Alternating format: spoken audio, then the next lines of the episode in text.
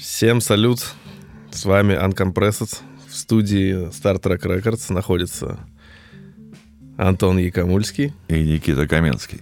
Йо, сегодня мы будем говорить за барабасики.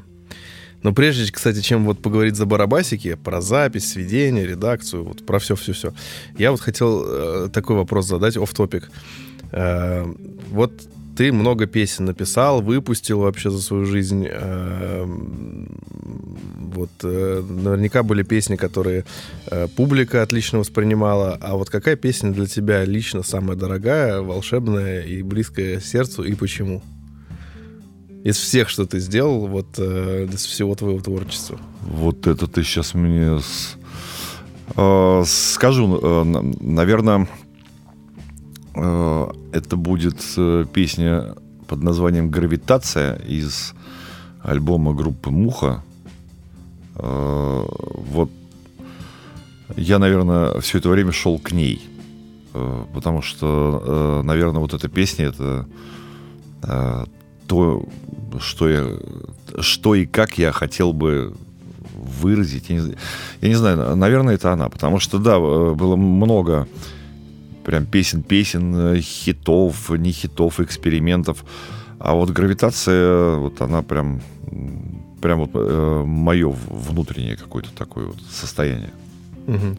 Вот. То есть она для тебя внутренне дороже, чем ну как дороже, ближе к сердцу, наверное, чем вот э, все гремящие там Рамабахара, Мабару и так далее.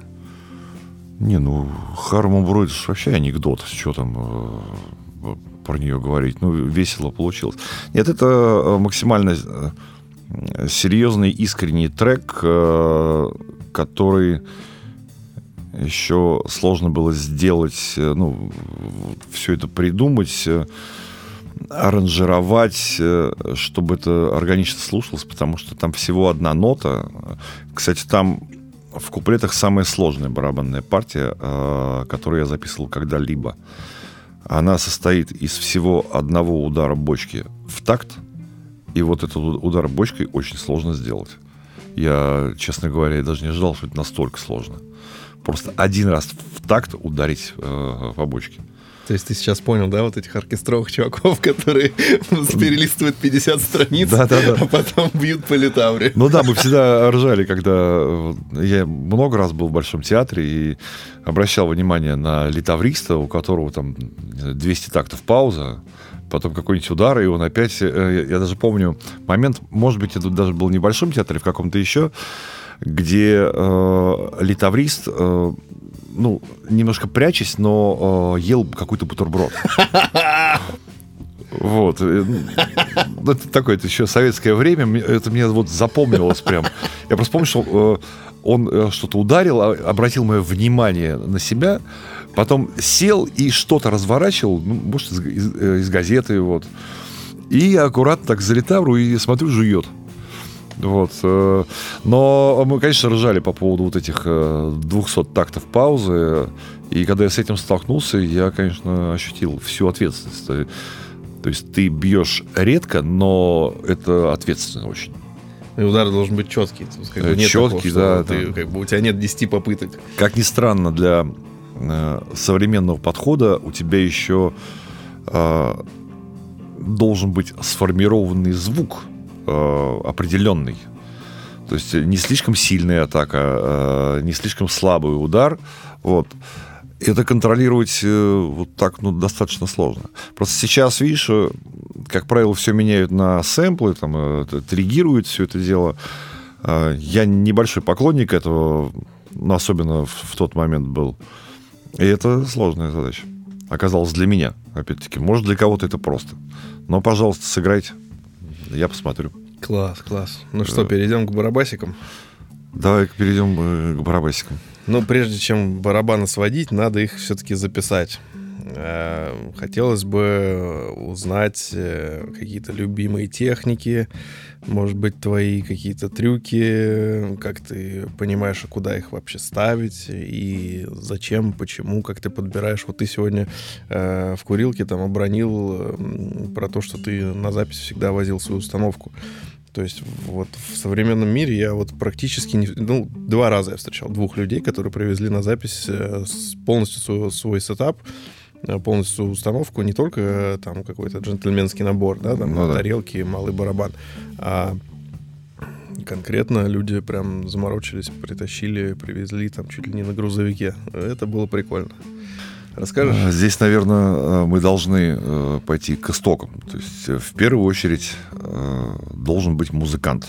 Музыкант состоит из таланта, амбиций, усидчивости, какого-то, наверное, достаточно развитого внутреннего мира, чтобы иметь желание что-то сказать, и чтобы помимо желания у него еще было что сказать. Ну, в музыке выразиться какими-то приемами, вот, техниками, э, нотами. А, у нас э, принято было считать, что барабанщик друг музыканта. Вот, есть особо отличившиеся известные певицы, которые так говорили. А все время хочется сказать, подойди э, где-нибудь там, знаю, в той же Америке и скажи, что Деннис Чемберс э, друг музыканта. Или, или даже, не знаю, Ларс, Ларс Улерих друг музыканта. И мы посмотрим, э, вот если отмотать вообще Металлика состоится или нет, как группа. Вот, э, поэтому, конечно, э, нужно идти к истокам. Если у нас есть музыкант, то, скорее всего, барабанщик нормальный, на мой, я сужу только по себе, он, как и нормальный гитарист или клавишник, захочет привести в студию инструмент, который он знает. А ведь гитаристы же ну, привозят с собой инструменты, по несколько инструментов, потому что одна гитара звучит так, другая так, барабаны э, точно так же. Я всегда возил с собой ту или иную установку, у меня их было три. Э, я фанат Тамы, причем березовый. Мне очень не нравятся кленовые барабаны. Опять-таки, что не умаляет э, того, что они хорошие, просто не мой звук. Э, у меня была Ямаха, и потом еще одна Тама была. И на записи у меня было, как правило, вот э, вся установка, а это там большой набор барабанов, несколько малых барабанов, куча тарелок. И мы вместе коллегиально э, решали, э, какой барабан в ту или иную песню лучше ложится. Это из группы, и со звукорежиссером. Всегда обсуждался э, вопрос, э, какой райт использовать. Э, ну, потому что мы же говорим о музыке, соответственно, Э, нельзя относиться к этому как просто некому шумовому ударному инструменту. У каждой тарелки есть свой смысл, свой звук. Не зря же их столько выпускают. И, наверное, хорошие барабанщики отличаются тем, что они умело используют это. Тогда получается на барабанах музыка. По поводу записи этого всего, соответственно, любой музыкант, э, во-первых, должен быть... Это мы все к истокам идем а, хорошо бы, если музыкант был опытен в студийной записи и умел бы преподносить звук. А, потому что под разные техники записи у барабанщика разные возможности. Ежели мы берем какого-нибудь Глин Джонса, то у тебя появляется очень много динамических возможностей. Ты можешь играть тихо, громко, ну, достаточно свободно, но самое главное, что, если у тебя есть баланс в руках – вот. А, много... Маленькая поправочка. Глен Джонс, э, для тех, кто не знает, это техника записи барабанов, в которых э, оверхеды ставятся э, абсолютно несимметрично. Но это прикольная техника, которую я, кстати, довольно часто использую. И, в частности, Led Zeppelin, насколько я знаю, практически все записали. И Beatles тоже именно... последний альбом. Вот. Но она, э, э, техника клевая тем, что она максимально натурально передает э, барабаны. Она очень круто складывается в моно. Но есть одна проблема. Э, барабанщик должен регулировать баланс руками, э, потому что потом исправить уже практически ничего нельзя. Многомикрофонная техника хороша, э, особенно для людей, которые там такие спортсмены, которые постоянно какие-то брейки делают, там, понятно, что это надо подчеркивать все. На этом строится э, звук э, группы целой может строиться. Вот. Э, либо многомикрофонная техника хороша, когда нужно, ну, уже планируешь сразу же эффекты какие-то э, вешать на это, на все. Вот если натуральный, то, конечно, какой-нибудь э, Глин Джонс.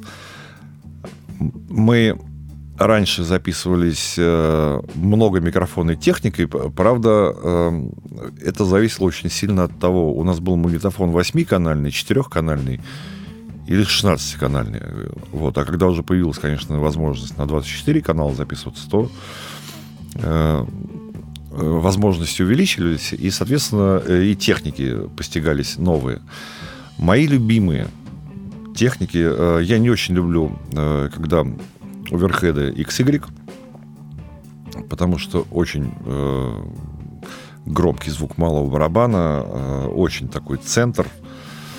Э, не, не очень стерео получается. Угу.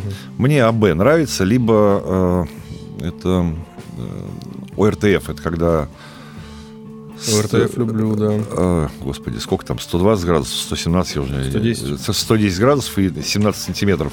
Ну, собственно... Э, там, кстати, довольно большое количество э, этих э, техник, которые чуть-чуть Они градусами прямо. и сантиметрами.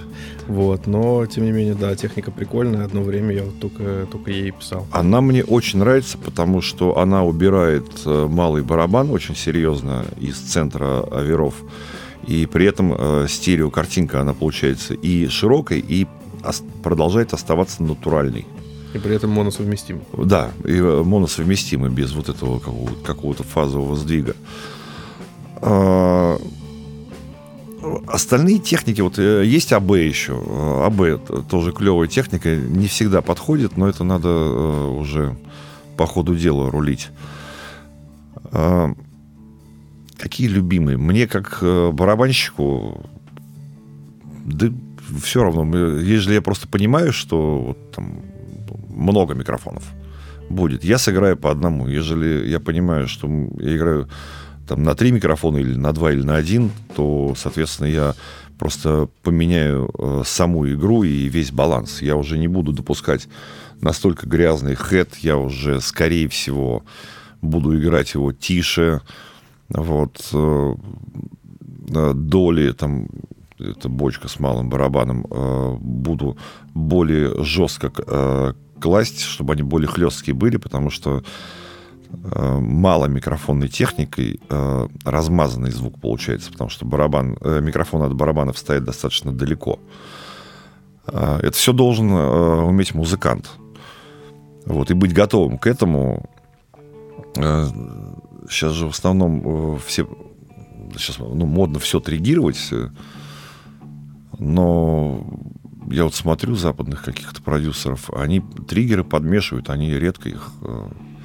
Да, мы сами триггеры 40. подмешиваем процентов на 30, не больше, потому что там дальше уже начинается звук просто как у всех который ну, да. не отличается от записи к записи, от группы к группе. Вот чем мне, например, не нравится всякий современный металл, он для меня вот весь звучит ну прям абсолютно одинаково. То есть редко, И альтернативу когда, тоже. Редко, когда можно найти что-то, вот, грубо говоря, есть какие-то законы жанра, и все, в не, все в них сидят, как бы делают, э, пытаются э, стать похожими на своих э, кумиров, которые тоже пытаются там на кого-то быть похожими. Есть э, в тяжелой музыке такой прием, когда э, делаются сэмплы тарелок, и они подмешиваются к акцентам, которые сделаны во время игры. Но это вообще смысла этого не понимаю. У тебя что, сил не хватило э, сыграть нормально? Или ты настолько э, не четко делаешь акцент, что приходится его просто отдельно добавлять. Я этого вот реально, как, как музыкант я этого не понимаю. Как, как звукорежиссер несколько раз прибегал э, к подобному подмешиванию. Ну, что-то где-то спасало. Зачем, не знаю. Э, опять-таки, сейчас нету особой возможности поработать э, с барабанщиком. Это, кстати, касается той же техники. Вот мы сейчас э, небольшое отступление. Мы раньше, когда заезжали э, на студию, э, мы привозили барабаны, ну и вообще все, э, там, допустим, записывали, садились записывать альбом или несколько песен. Мы вечером накануне все привозили, отстраивали, и на утро ты приходишь, и свежим ухом слушаешь. Ежели все нравится, садишься и играешь. Не уставший. Вот, со свежими силами. Если не, не нравится, то, соответственно, занимаешься перестановкой э, микрофонов. А потом э, еще э, вечером одно восприятие, с утра другое, уставший третье, отдохнувший э, четвертое. И то, что тебя перло вчера, оно свежим ухом покажется, типа, «А что я здесь нашел. Вот. А, у меня есть э, такой опыт наблюдения а, из 90-х, когда нас а, записывали, ну, когда я в составе группы а, музыканта был, мне всегда было интересно, что происходит в звуке, и я следил, как расставляются барабаны.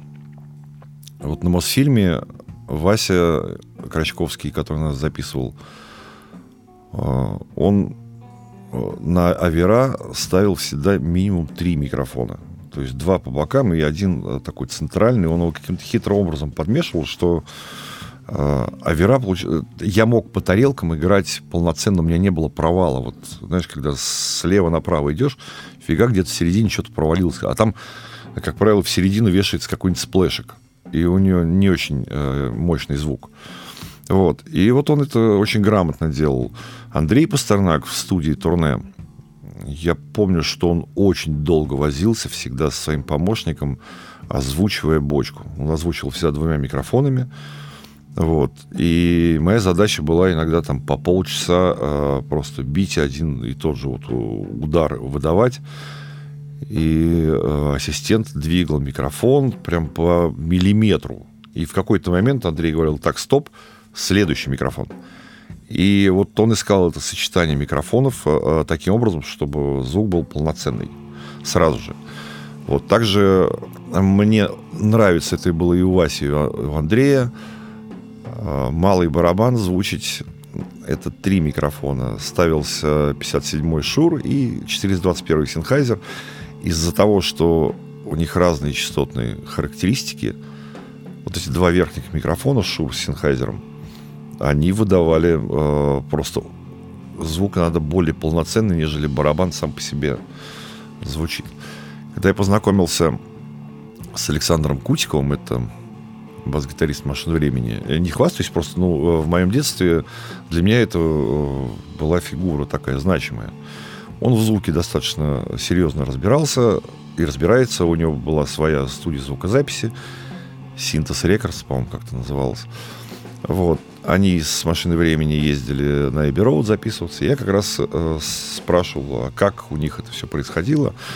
И вот он мне э, рассказал еще один секрет, что на Эбби Роуд нижний, барабан, э, нижний микрофон э, для позвучивания малого барабана ставится всегда параллельно пружине. Вот. Я сам стал это делать. Мы с тобой, когда Илвана записывали, Марсель точнее, вот. Э, мы тогда ставили с, э, тобой так вот э, на микрофон. И тогда же, я не помню, по-моему, я тоже от него узнал, мы поставили с тобой параллельно пластику тоненький конденсаторный микрофон, который больше ловил некий воздух от малого барабана. Там удара как такового не было. И нам, ну, что-то с тобой зашло. У нас был мы не Глен Джонсон, мы это Recording Man. Да, вот. Э, и вот там как раз мы э, поставили вот так вот микрофон э, на верхний пластик. Хорошая техника, очень оживляет, скажем так, воздух у малого барабана. Третья техника, которая мне нравится, когда подразумевается игра ремшотом, точнее, точнее ремшот, сайдстик, это называется, когда палочка кладется на барабан и по ободу стучится, то ставится дополнительный конденсаторный микрофон, который очень чувствителен к звуку палочки. Он делает ее э, к звуку палочки, бьющей э, по краю барабана. А он ее прям полноценно воспроизводит. И это клево работает, когда э, барабанщик допустим, он всю песню играет по малому барабану, жестко. И здесь он заиграл римшотом, и чтобы не перестраивать быстро дорожку, потому что она может очень погано звучать. Тебя для этого дела есть микрофон, э, который у тебя настроен только на ремшот. И все работает э, идеально. Ты просто отключается те микрофоны, включается этот. Очень клевый способ. Мы с тобой тоже его пробовали. Э, у нас подзвучен э, верхний пластик малого барабана, нижний пластик. И мы ставили с тобой конденсаторный микрофон, который смотрел на кадушку просто сбоку. И вот так его сольно слушать, ну, хрен знает что. Вот. Но э, в кучу он выдает давление. Он, э, видимо, из-за этого расстояния о, малый барабан становится натуральным, и получается давление. Это я, кстати, высмотрел, это я разговаривал с Андреем Ивановым, который таким образом моральный кодекс записывал, насколько я помню. По-моему, это я от него узнал. Вот. А, это техника э, там, записи малого барабана. Их на самом деле до хрена, я уверен, этих техник, там, в зависимости, видимо, от самого еще микрофона. Вот. Э, мы здесь с тобой вдвоем должны говорить, потому что существуют же еще прибамбасы, э, типа микрофон прищепка или какой-то там микрофон с маленькой мембраной, желательно еще чтобы он был конденсаторный, который ставится э, между бочкой и малым там, и томом, который по большому счету перегружается, выдает грязь, но вот в этой грязи как раз тоже опять мы находим то же самое давление. Мы с тобой что-то делали подобное. Вася очень клево э, снимал в одной из песен э, метрах в полутора от барабанов он ставил э, Шур 57 и я э, на уже звучащую установку делал наложение. То есть вот этот Шур, он, он звучал не очень полноценно, но в то же время он э, добавлял именно те частоты, которые позволяли и не перегружать микс. Все-таки две установки это уже ну, достаточно много. Но ощущение, э, что все-таки играет еще одна установка, добавлять.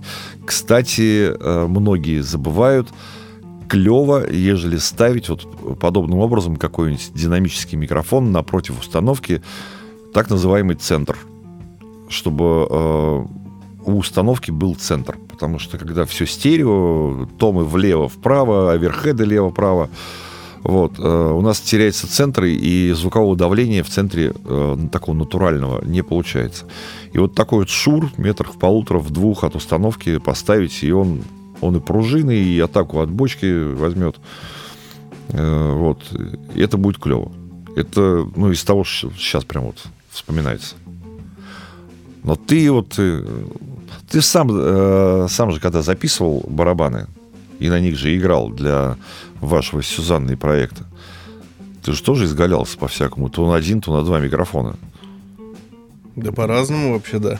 И на портостудию мы что-то писали вообще на кассетную. На кассетную. Да. И звук получается прям очень такой интересный, шершавенький такой, э, с, с артефактами, но при этом атаки абсолютно другие. То есть даже попытаться что-то сделать, мне кажется, даже с каким-то настоящим большим магнитофоном, ну не получится такой звук. Не получится. Уж тем более с плагинами и с какими-то... Триггерами. Триггеры, эти уж тем более, да. Кстати, вот сейчас вспомнил еще один э, прием. Это мы уже с Артемом пробовали. Э, если подразумевается тихая э, песня, то ставишь э, микрофон у бочки, у переднего пластика, э, какой-нибудь конденсаторный, желательно еще с большой мембраной, ну, чтобы э, тихо играть, вот, чтобы он все полноценно ловил. А второй микрофон типа там 87-го Ноймана, ставишь над бочкой, смотрящей на малый барабан и хэт. Ой, я помню эту технику, она классно звучала. Она клево звучит, особенно э, если барабанщик еще умеет, э, еще умеет играть именно не громко и ровно, э, динамически, то там происходит следующий момент. Э, натуральная sidechain компрессия хэта от малого барабана. То есть хэт может быть грязным, но во время возникновения удара малого барабана а, сам по себе мембрана отрабатывает как компрессор, она задавливает хэт. И при том, что вроде как грязно это слушается, но ощущение, что вот этот sidechain стоит, и все наоборот очень стерильно, очень клево. Я вообще обожаю техники с малым использованием микрофонов, а, потому что они дают э, натуральность и передают ну, практически фотографическую картинку, как это вот происходит на самом деле в комнате. А, более того, вот с э, многомикрофонной записью, скажем так, редко получалось достичь э, идеального звука, который есть только в твоей голове, да, который вот картинка, которую мы себе рисуем. Между тем, э, вот какие-то в случае записи даже на один микрофон мне получалось э, как бы достигать результата э, очень классного и более того меня потом барабанщики спрашивали а что это а кто это играет а как это записано? Я говорю а я просто сам сел сыграл вот микрофон в полутора двух метрах стоял один и все с выпущенными глазами э, удивляются типа а что так можно было есть вот очень клевый, э, очень клевый, кстати, вот на эту же тему э, прием, даже не сколько записи, сколько микширования э, в подобном стиле. Взять и все микрофоны схлопнуть в моно. А сначала это будет э, слушаться очень странно, но потом, когда добавляешь э, там, гитару слева, клавиш справа, и, ну, заполняешь стерео картинку, то в какой-то момент понимаешь, что у тебя барабаны звучат как стерео, но они моно. Из, но из-за того, что они моно, они становятся более четкими, и они не забирают пространство у других. И поэтому у нас появляется некое натуральное пространство, конкретная точка, где сидит барабанщик. Э, вот. И это очень э, много слышно в иностранных записях. Очень часто. Просто если обращать внимание на это, то там очень часто барабаны в моно. Как-то не странно. Соглашусь, соглашусь, да. Вот. Э, На самом деле, мне кажется, ничего странного. Э, как раз э, то, что у тебя что-то узкое, оно и дает как бы возможность чему-то, что по сторонам, как бы стать широким. Потому ну, что если ты все сделаешь широкое, еще и расширишь, оно все равно не будет звучать как широкое, потому что оно все такое. Ну, оно будет звучать есть, как, как грязное, скорее всего. Ну да, то есть должен быть контраст. Что-то должно быть узкое для того, чтобы ощущалась ширина в чем-то другом. Есть еще момент, ну, все стараются играть в клик, и это хорошо. А, сам я скажу, что я долго тренировался, и я могу играть идеально в клик, а, когда это надо. А, здесь я, собственно, решаю момент, когда это надо. Это нужно, когда у тебя параллельно идет секвенция. Чтобы совпадать с секвенсором, конечно, ты должен ну, ноты класть идеально.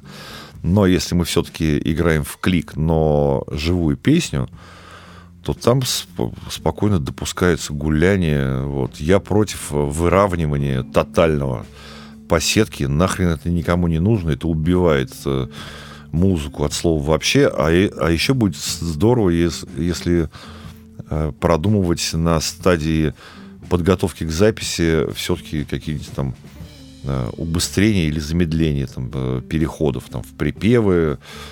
Э, вот это все это ну, тоже работает. Может быть, легкое ускорение к концу песни.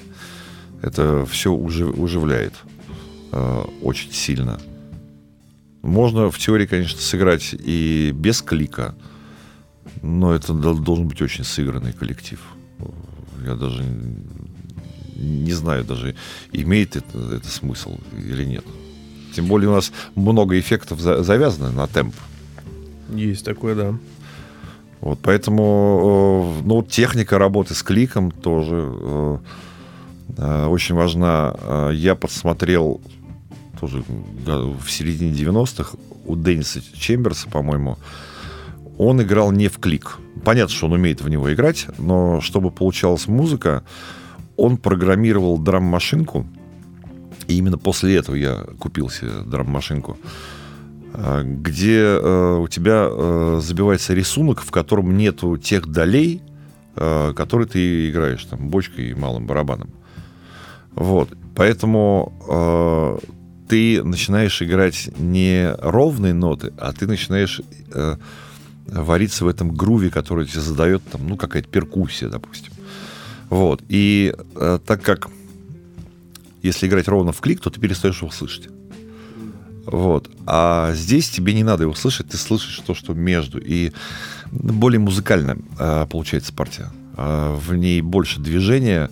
Хотя так первый раз, когда играешь, думаешь, что нелогично. Но на самом деле играть проще, получается музыкальней. И вот тоже лайфхак для записи. Именно барабанов.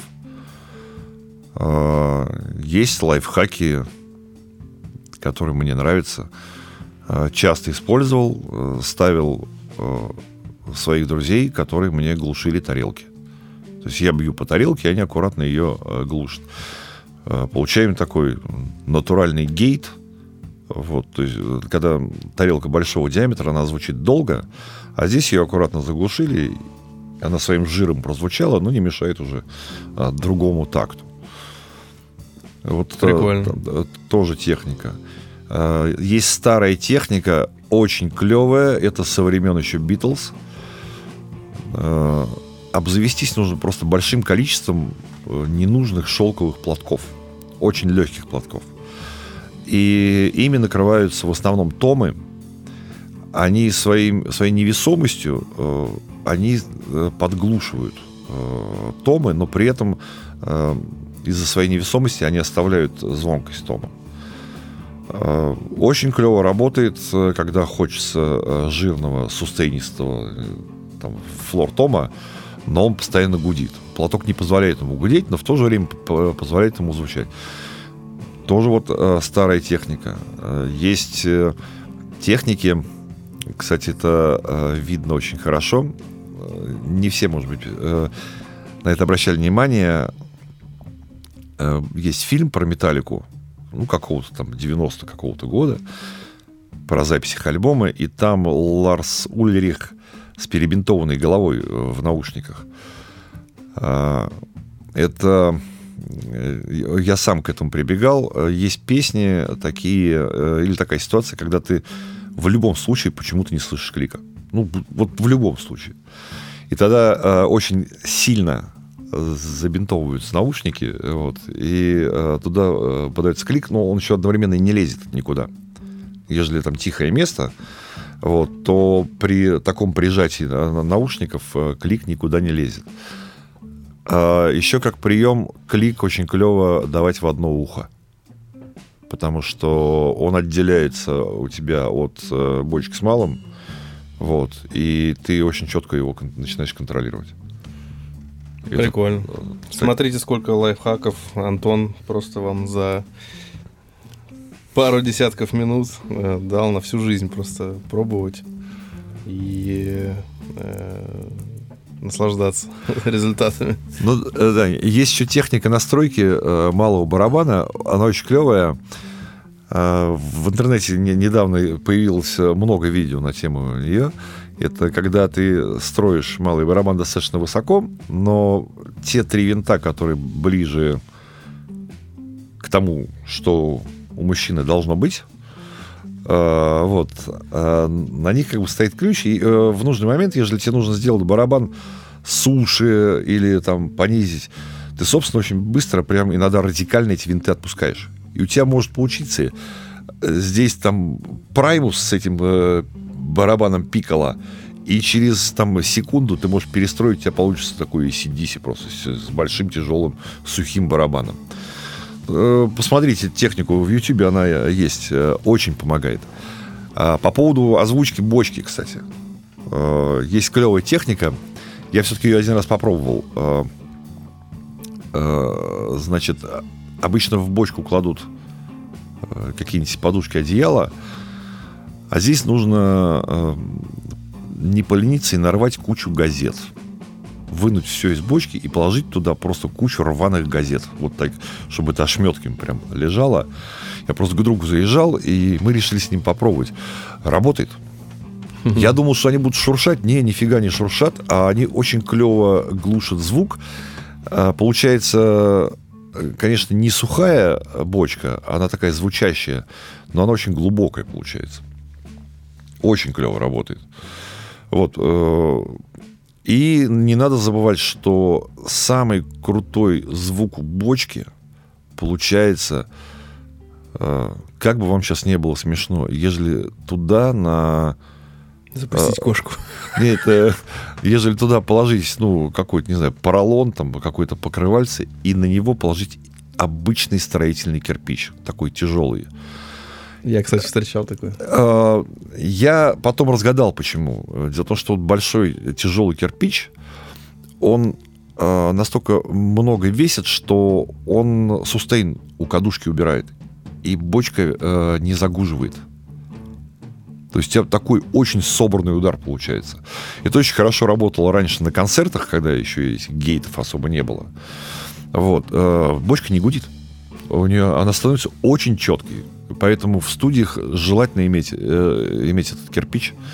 Очень часто выручает. Вот. Э, как и в случае неплатящих клиентов.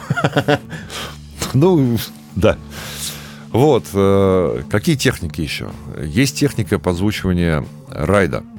Э, на самом деле сложная техника, потому что нужно увязывать ее с игрой конкретного музыканта. Мне нравится, когда снизу райд подзвучивается, просто в чашку ставится, там нужно найти место, э, направляется маломембранный, узкомембранный э, конденсаторный микрофон. Ну, дает вот этот кайф. Вот. Еще клевая техника. Раньше использовалась, сейчас ее практически не слышу, только у каких-то очень э, жирных исполнителей э, иностранных. Э, хитрый прием. Я уверен, что про него никто не знает, даже ты, мне кажется, мне кажется не знаешь. На микрофон от Райда вешали фленджер. Я слышал про такое. Вот э, Райд начинает звучать не вот прямо, а он начинает переливаться. Угу. И вот этот э, прием, э, вот я иногда просто его слышу. Когда ты знаешь о существовании этого приема, ты его прям выхватываешь. Слушаешь запись, ага, о, фленджер повесили. Угу. Вот очень клево работает, но опять-таки это надо в купе с барабанщиком. Вот. Есть... Э, хорошо, если у барабанщика есть 3-4 хай-хета. Я сейчас говорю не как зажравшийся человек, у меня их штук 9 этих хэтов. Но, э, тем не менее, ответственно относиться к хэту надо и к его озвучке, потому что хэт может сделать очень клевый, э, жесткое такое хлесткое звучание ритма, а может просто добавить ненужной грязи, которая будет мешать всему. Да, хэт это очень чувствительная такая точка, потому что часто с ним бывает много проблем, особенно на этапе сведения. Его либо много в малом барабане, либо он сам по себе как бы сложно встраивается в, в общую фактуру песни, э, либо действительно он слишком грязный э, и как бы слишком много одеяла тянет на себя. В общем, хэт это, подтвержу, очень э, чувствительная штучка. У меня, кстати, есть один трек, где, вот как мне кажется, я сделал э, хэт лучший вот за свою жизнь. Я все время думаю о том, что надо вот его взять оттуда, вырезать, прям засэмплировать и использовать в других треках. Все время об этом забываю. Вот сейчас, надеюсь, сейчас мы закончим подкаст, и я его все-таки вырежу, потому что каждый раз я слушаю песню и такой думаю, какой хэт? Вот э, на тему тоже записи барабанов меня в свое время я прочитал интервью, и меня это не то что удивило, меня это покорило. Э, подход к записи, ну, к озвучиванию барабанов. Э, э, все время забываю, как зовут чувака, который э, был саунд-продюсером э, во время записи триллера э, Майкла Джексона.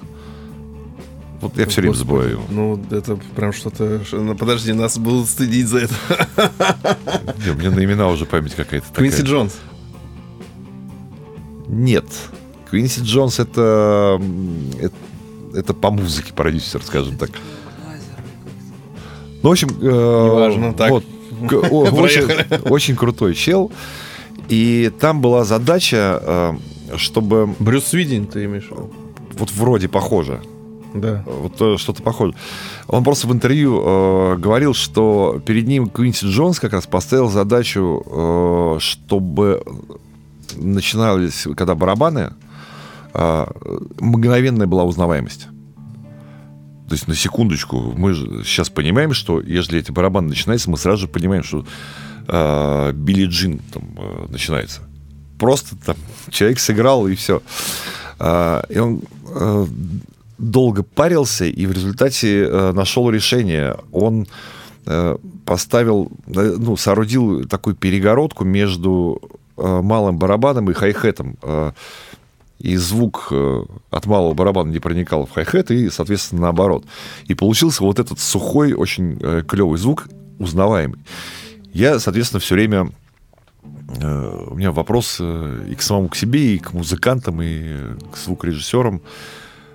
Вот люди на Западе, которые создавали тот шоу-бизнес, на который, что бы мы ни говорили, мы на него ориентируемся, на это звучание. Все ищут свой оригинальный звук. Чат Смит использует э, малый барабан Людвиг. Э, э, Ринго Стару вместо томов ставили литавры, накрывая их теми же самыми платками. Э, э, Джо, э, Джон Боном заморачивался там, я не знаю, сколько он, десяток, по микрофонов ставил, чтобы бочку озвучить. Ему все, ему все мощи не хватало. Вот. Э, то есть все во всем мире парятся на тему того, чтобы создать некое свое оригинальное звучание. Почему у нас все к триггерам свелось? Вот хрен его знает. Я, блин, просто не понимаю. Мы же вот, помнишь, когда записывали «Марсель», э, мы подспудно имели в виду, что все-таки должно было быть оригинальное звучание, и оно получилось, потому что как мы с Мишей Студницыным работали, мучили. В одну руку палку возьми, в другую щетку, вот, в третью рут возьми. Давай все это накроем э, полотенцами. Но в результате получился оригинальный звук. Почему я этого не слышу э, не то что в записях, а в, в пожеланиях? Угу. Угу. Вот я реально я, этого не понимаю. Столько техник э, есть. Я думаю, что это подход в мышлении все-таки. То есть, в основном, как людям как бы студия дорого, они ее э, не готовы там, да, арендовать на неделю, чтобы вот два дня из них провести в поиске звука. Им нужно за два дня записать там чуть ли не альбом весь, понимаешь? И поскольку у них э, отведено, грубо говоря, на запись всех барабанов там, не знаю, там 4 часа, то у тебя на настройку есть как бы, ну, дай бог, полтора. Что ты можешь э, оригинального придумать, когда ты, тебе надо еще все подключить, включить, настроить, э, проверить, э, и так, чтобы это все ну, вообще зазвучало? Я, наверное, максималист, поэтому я приведу контраргумент, который э, я узнал, когда мы... Э, это 92 год, по-моему. Мы там еще ничего серьезного не записали. Э, тоже читали интервью то ли Том Вейтса, то ли чувака, который с ним э, работал. Они, э, чтобы записать альбом Big Time, он грандиозный по своей записи, и по стра- э, он странно звучит реально, но запоминающийся. Они объездили, по-моему, 27 ангаров. То есть они приезжали в каждый ангар, расставляли все, играли там, им не нравилось, они ехали в следующий. И в результате они из этих 27 ангаров выбрали тот, в котором альбом прозвучит. И заморочились. И это грандиозный альбом. Сейчас, может быть, э, о нем мало кто знает, потому что все-таки это было 30 лет назад. Но на тот момент э, это было ну, событие в мире музыки. На секундочку. Вот, э, вот люди морочились. Взять какого-нибудь Роджера э, Тейлора Квиновского, ну, там вообще памятник можно ставить. И исполнению там, как, как его озвучивают. Взять э, э, Джефф Лина, э, э, это Electric Light Orchestra, вот, и почитать э, продюсера, э, интервью с продюсером э, его альбомов, когда Джефф Лин звонил и говорил, слушай, я приеду э, к тебе записывать э, новый альбом, мы же сможем сделать самые большие барабаны. Вот это задача. Там реально слушаешь, все искажено, все там, я не знаю, там на все барабаны, наверное, 11,76, штук 8 стоит, вот просто на всю кучу, потому что ну, так нельзя компрессировать. Но это звучит. Это круто звучит. Вот, я тут же стырил э, прием, э, клевый, когда ты делаешь э, какой-то брейк, и потом ты его раз 8 повторяешь уже отдельно. То есть ты записал в песне брейк, угу. и потом берешь эти же томы, э, озвучиваешь их комнатными микрофонами, и раз 6-8 э, вот, играешь сам в себя так в ноль. Вот это моща. Вот они просто громоподобно начинают звучать эти заводил. Вот этот Прикольно. пример. Вот. Вот тоже техника записи. Э, Ну, надо париться, надо быть оригинальным. Вот я, Но это творческое мышление. Это надо иметь его все-таки. я понимаю, вот я, э, ну, мне не нравится, скажем так, э, музыка Адель, но при этом я, ты, видишь, я постоянно ее завожу, потому что грандиознейшая работа звуковая. И я понимаю, что люди заморачивались, они искали, э, как записать этот голос, как этот голос преподнести в миксе, что там происходит с ритм-секцией, как она э, клево приглушена. То есть это же, ну, это же идея. И в результате всегда нужно задать вопрос, где Адель, а где вы? Собственно, вот они заморочились, они продали. Ну, взять э, ту же э, ну, Земфиру, да, первые два альбома у нее были такие клевые, искренние э, песни. Э, я разговаривал э, с Вовой Овчинниковым, э, который участвовал в записи вот второго альбома. Там э, была песня «Я искала тебя». И она была записана ну, с живыми барабанами. И вдруг Земфира приходит и говорит, э, когда там уже практически все готово, она говорит, нет, нет, нет, нет, нет, надо делать петлю. И они сделали, а тогда это было не самое простое дело, сделать петлю из тех барабанов. И все знают эту песню, э, этот, ну, это реальный хит, он выстрелил. Э, И никто может не задуматься, что это петля. Но изначально там были барабаны. Мгм. Вот идея музыканта, а все-таки Земфира музыкант, э, который э, просто э, понял, что так песня звучать будет просто как медленная какая-то песня, а здесь сделали петлю, и все, это уже со- совсем э, другое движение. Ну, такие люди морочаются. Э, Вот я вот за это. Вот когда встречается такой э, артист, то так это же ты работаешь по-другому. Так это же работа другого масштаба получается, нежели вот это сплошное тригирование. У нас здесь Артем э, по студии ходит, он э, устал Да. слушать нашу болтовню, вот, и э, по- показушно очень э, взял рюкзак и выходит. О. Что ты? До озона? Э, Артему нужно что-то в озоне э, забрать. Вот поэтому он нас покидает. Хочется, скажем так, э, подытоживая, э, напомнить о том, какие все-таки элементы главные для э, хорошей, успешной записи барабанов. И для меня в первую очередь это всегда был, будет и есть барабанщик. Вот, то есть, если у вас барабанщик, который как бы играет вкусно, клево, даже неважно, на своем он инструменте сейчас играет, поменял он пластик или не поменял, э, то это все уже вторично, да, то есть если барабанщик сам по себе музыкальный, если он крутой, если он держит ритм, если он заставляет э, вас двигаться, э, какой бы техникой вы его не сняли, все равно получится классно. Второй важный момент это, наверное, все-таки помещение, в котором эти барабаны записываются, потому что Это да. а, вот как ты сказал про, два- про там, 27 ангаров, а, действительно для барабанов это, это акустический инструмент. И очень важно... Это очень громкий акустический Да, это очень инструмент. громкий инструмент. Более того, мне нравится вообще рассматривать барабаны как один инструмент. Конечно.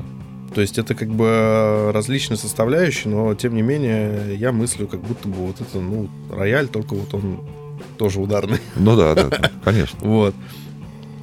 И, конечно же, комната, она очень сильно решает. Вот, например, самые лучшие барабаны по звуку, которые я вообще когда-либо добивался, это была студия э, на Санторине, где... Вот там шикарно вообще. Это грандиозно. Прям удовольствие получаешь просто от прослушивания трекинга. Да-да-да, я до сих пор ловлю себя на мысли о, о том, что я вот больше никогда не получал э, такого звука, как там. Э, несмотря на то, что у меня на все барабаны было выделено 6 каналов, у нас было очень много клавиш, всего остального. У нас там на студии э, просто физически закончились все патч-кабеля, все XLR, все э, силовые кабеля. Ну, то есть просто мы студию э, использовали на все 150% из 100 возможных.